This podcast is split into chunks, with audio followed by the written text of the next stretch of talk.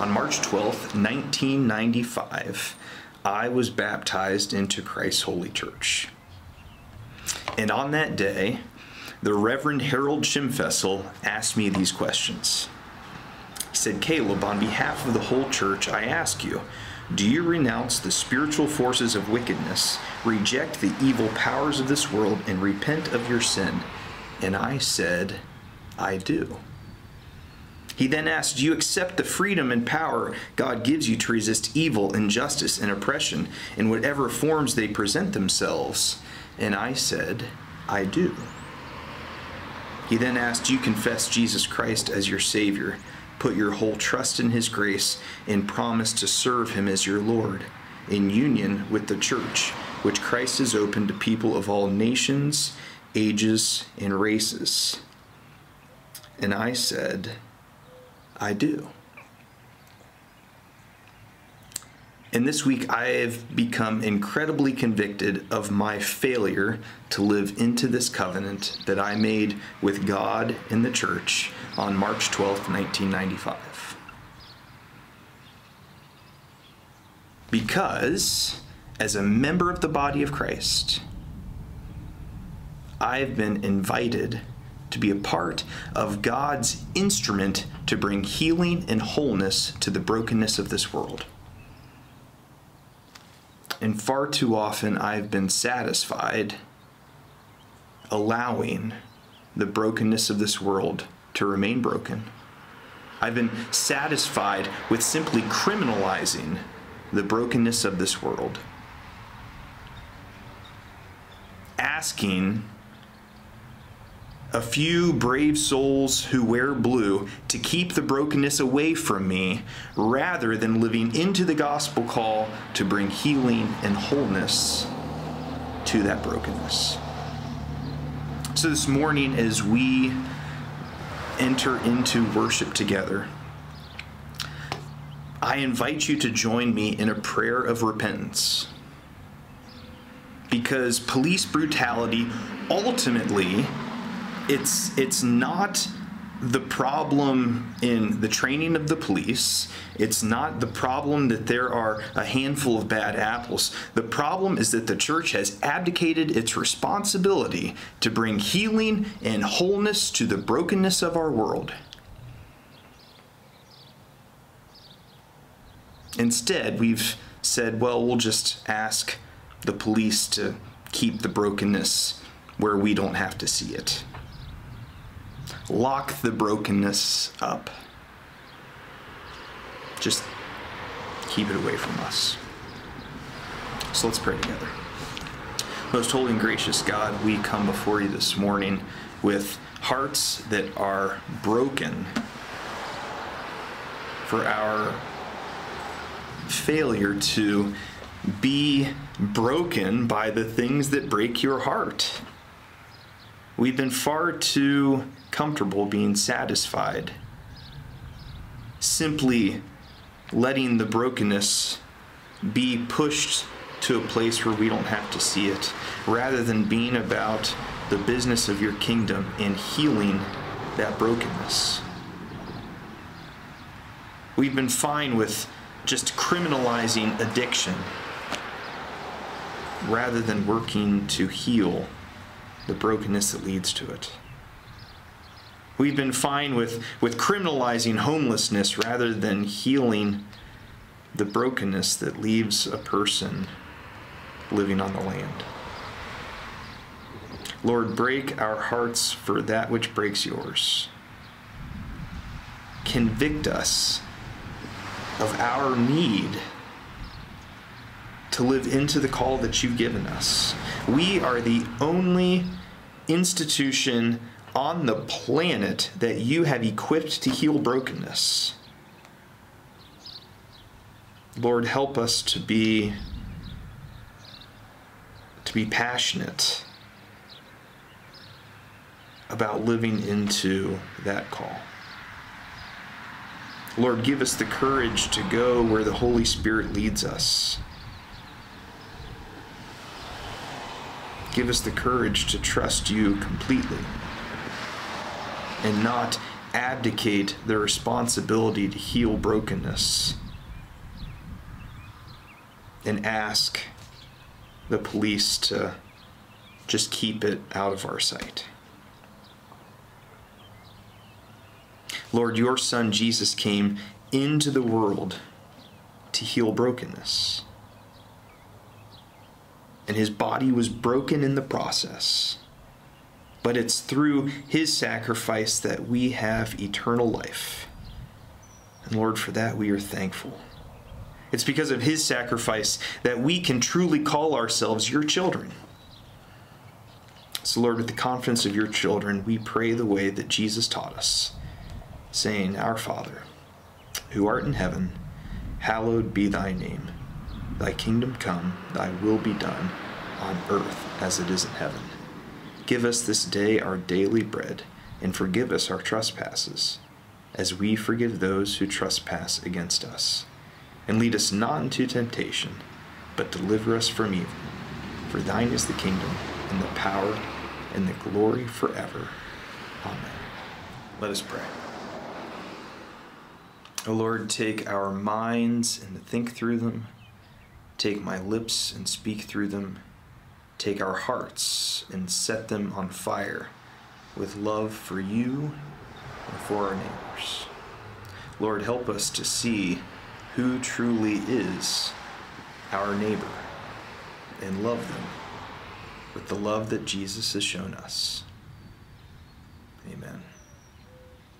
You'll remember on Good Friday, we looked at the life of Nicodemus in the Gospel according to John, starting that first silent night when Nicodemus snuck off to visit Jesus under the cover of darkness, all the way until after Jesus' death, Nicodemus being one of the men who took the body of Jesus and gave it a king's burial.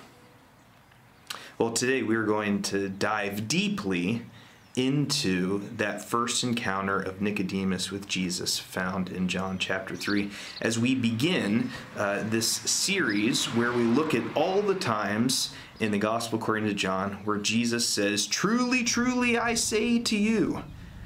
Truly, truly, I say to you. Jesus makes three of these statements to Nicodemus. And we'll be looking at them today to discover what truth Jesus spoke to Nicodemus that may still be relevant for us living today. So, in John chapter 3, we read these words Now there was a man of the Pharisees named Nicodemus, a ruler of the Jews. And this man came to Jesus by night and said to him, Rabbi, we know that you've come from God as a teacher, for no one can do these signs that you do unless God is with him. And Jesus answered and said to Nicodemus, Truly, truly, I say to you, unless one is born again, he cannot see the kingdom of God. It's, it's a pretty uh, interesting thing that Nicodemus is ready to make this admission that the Pharisees recognize Jesus as coming from God. I mean, we'll go on and see throughout the rest of the gospel according to John that the Pharisees are Jesus' primary opponent. They, on multiple occasions, make terrible claims about him that he's demon possessed, that he's a Samaritan, he's a devil, that he's a false prophet. But here, in an early interaction with the Pharisees, we see Nicodemus saying, We know that you came from God. For no one can do these sorts of things unless God is with him. And Jesus' response Truly, truly, I say to you, unless one is born again, he cannot see the kingdom of God. Born again. Nicodemus would go on and say, How can I re enter my mother to be born again? And Jesus explains it is not about a second physical birth, it's about being born of the Spirit. What Jesus is saying is that there are things about the way we enter the world that limit our capacity to know and be in a relationship with God. That the fall, that this, this human condition that we are all born with, makes it so that we need a second spiritual birth in order to experience the life that God desires us to know and live and move and have our being in. So, as Jesus says, Truly, truly, I say to you, unless one is born again, he cannot see the kingdom of God. Jesus is saying it is important that we get past the assumptions that we're born into that are part of the fall. It's important that we have our minds rearranged and renewed and transformed in the power of the Holy Spirit so that we can know and love and desire the things of God. Picking back up in verse 5, Nicodemus says to Jesus, How can a man be born when he is old? He cannot enter a second time into his mother's womb and be born, can he? And Jesus answered, Truly, truly, I say to you, unless one is born of water and the Spirit, he cannot enter into the kingdom of God. That which is born of the flesh is flesh, and that which is born of the Spirit is spirit. Do not be amazed that I said to you, You must be born again. The wind blows where it wishes, and you hear the sound of it, but do not know where it comes from and where it is going. So is everyone who is born of the Spirit. You know, for those of us who have uh, been baptized a little bit later in life, we can remember that moment, that time when uh, the pastor laid his or her hands on us and uh, baptized us in the name of the Father and the Son and the Holy Spirit. And for those of us who, who maybe uh, were infants when we were baptized, it's possible that we've had children of our own and we have participated in their baptism that we have been uh, the sponsors and the guardians of a child's spiritual life. I want you to think about that moment.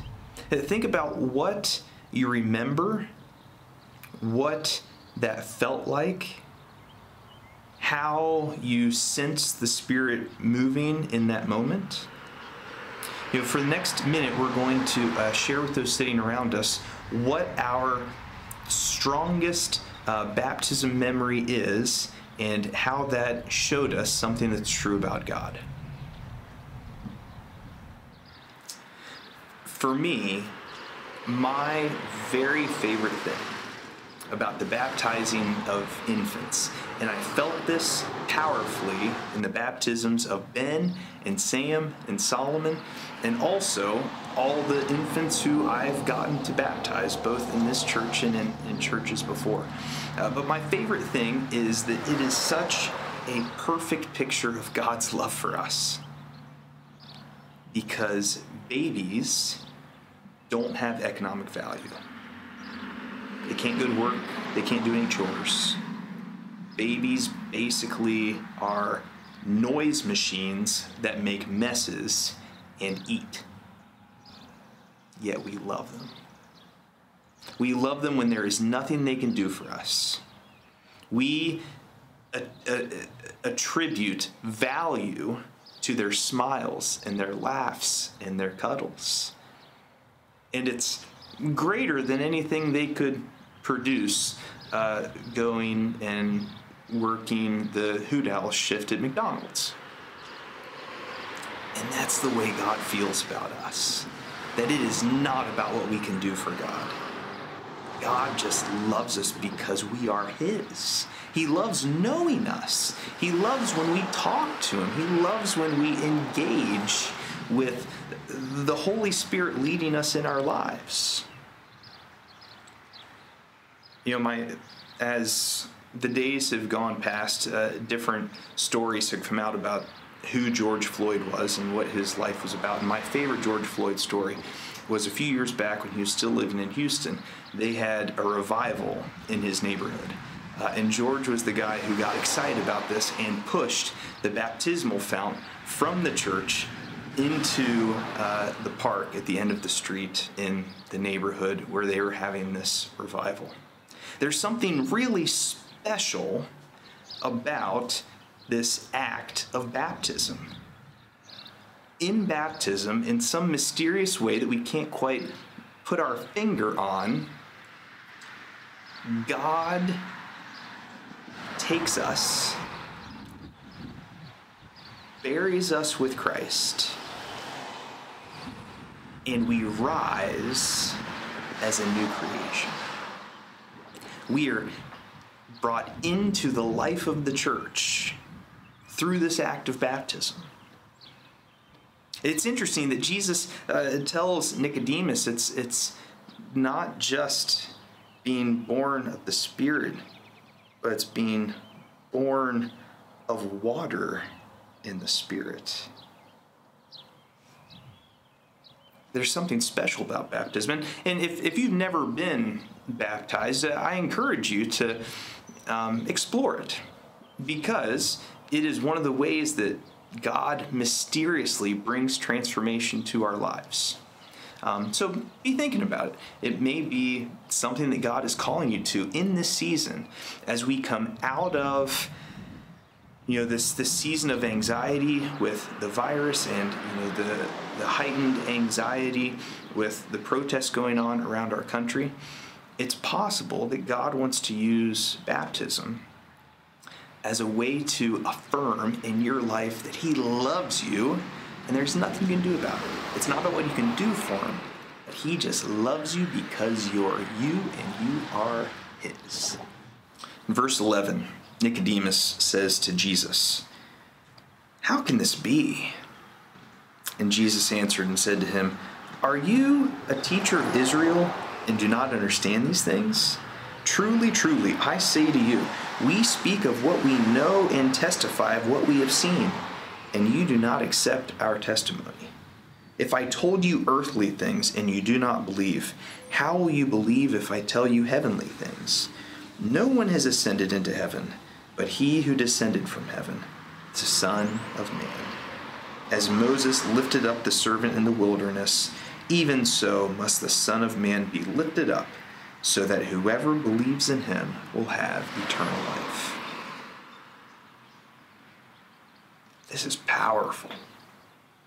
Uh, Jesus is here early in the gospel, in chapter 3, he's given away the punchline. He's the Son of Man.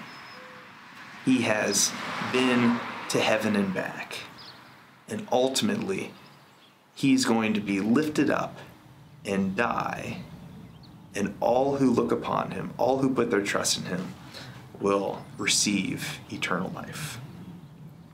This is what we are about as a church is we want to see people grow in this intimate relationship with Jesus that leads to eternal life. And when we say eternal life, we're not just saying that someday when you die, your body uh, will, you know, it's not just when you die someday, your spirit gets to float off into this ethereal reality and you still have consciousness.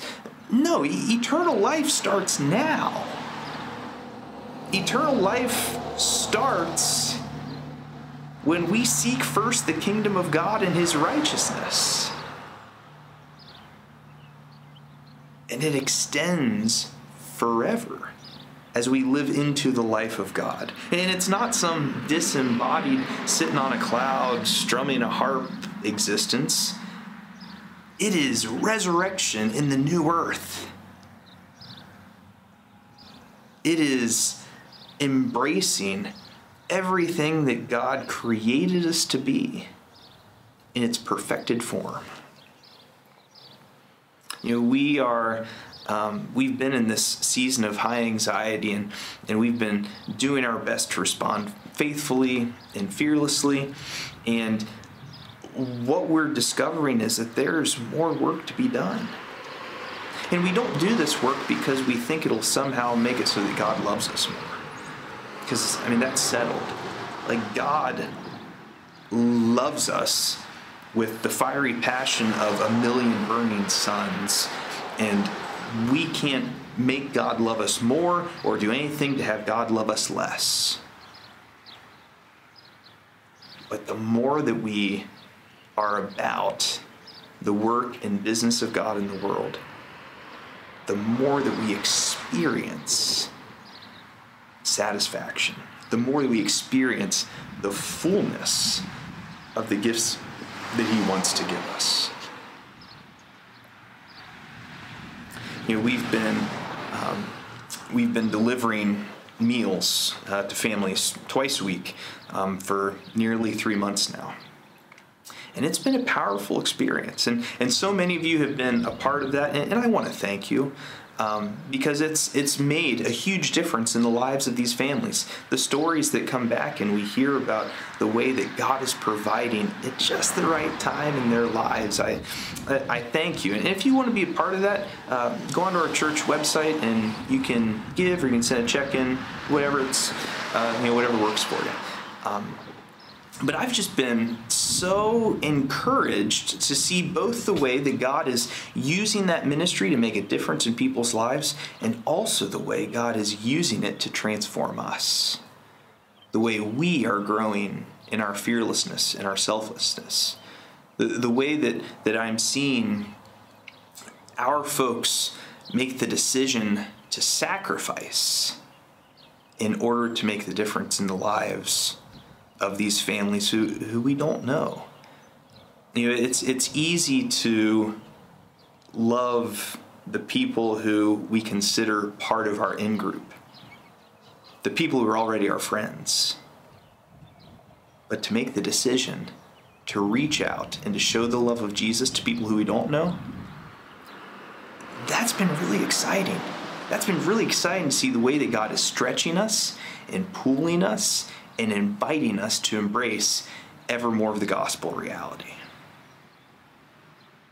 So, this afternoon, there is going to be a protest here in our community. Um, and this season that we are living in, in the American life, the temptation is going to be to pick sides. I'm with the protesters. No, I'm with the police. I think if we're wise, we will recognize that God calls us to be praying for both the protesters and the police. That God desires to see justice for those who've been oppressed.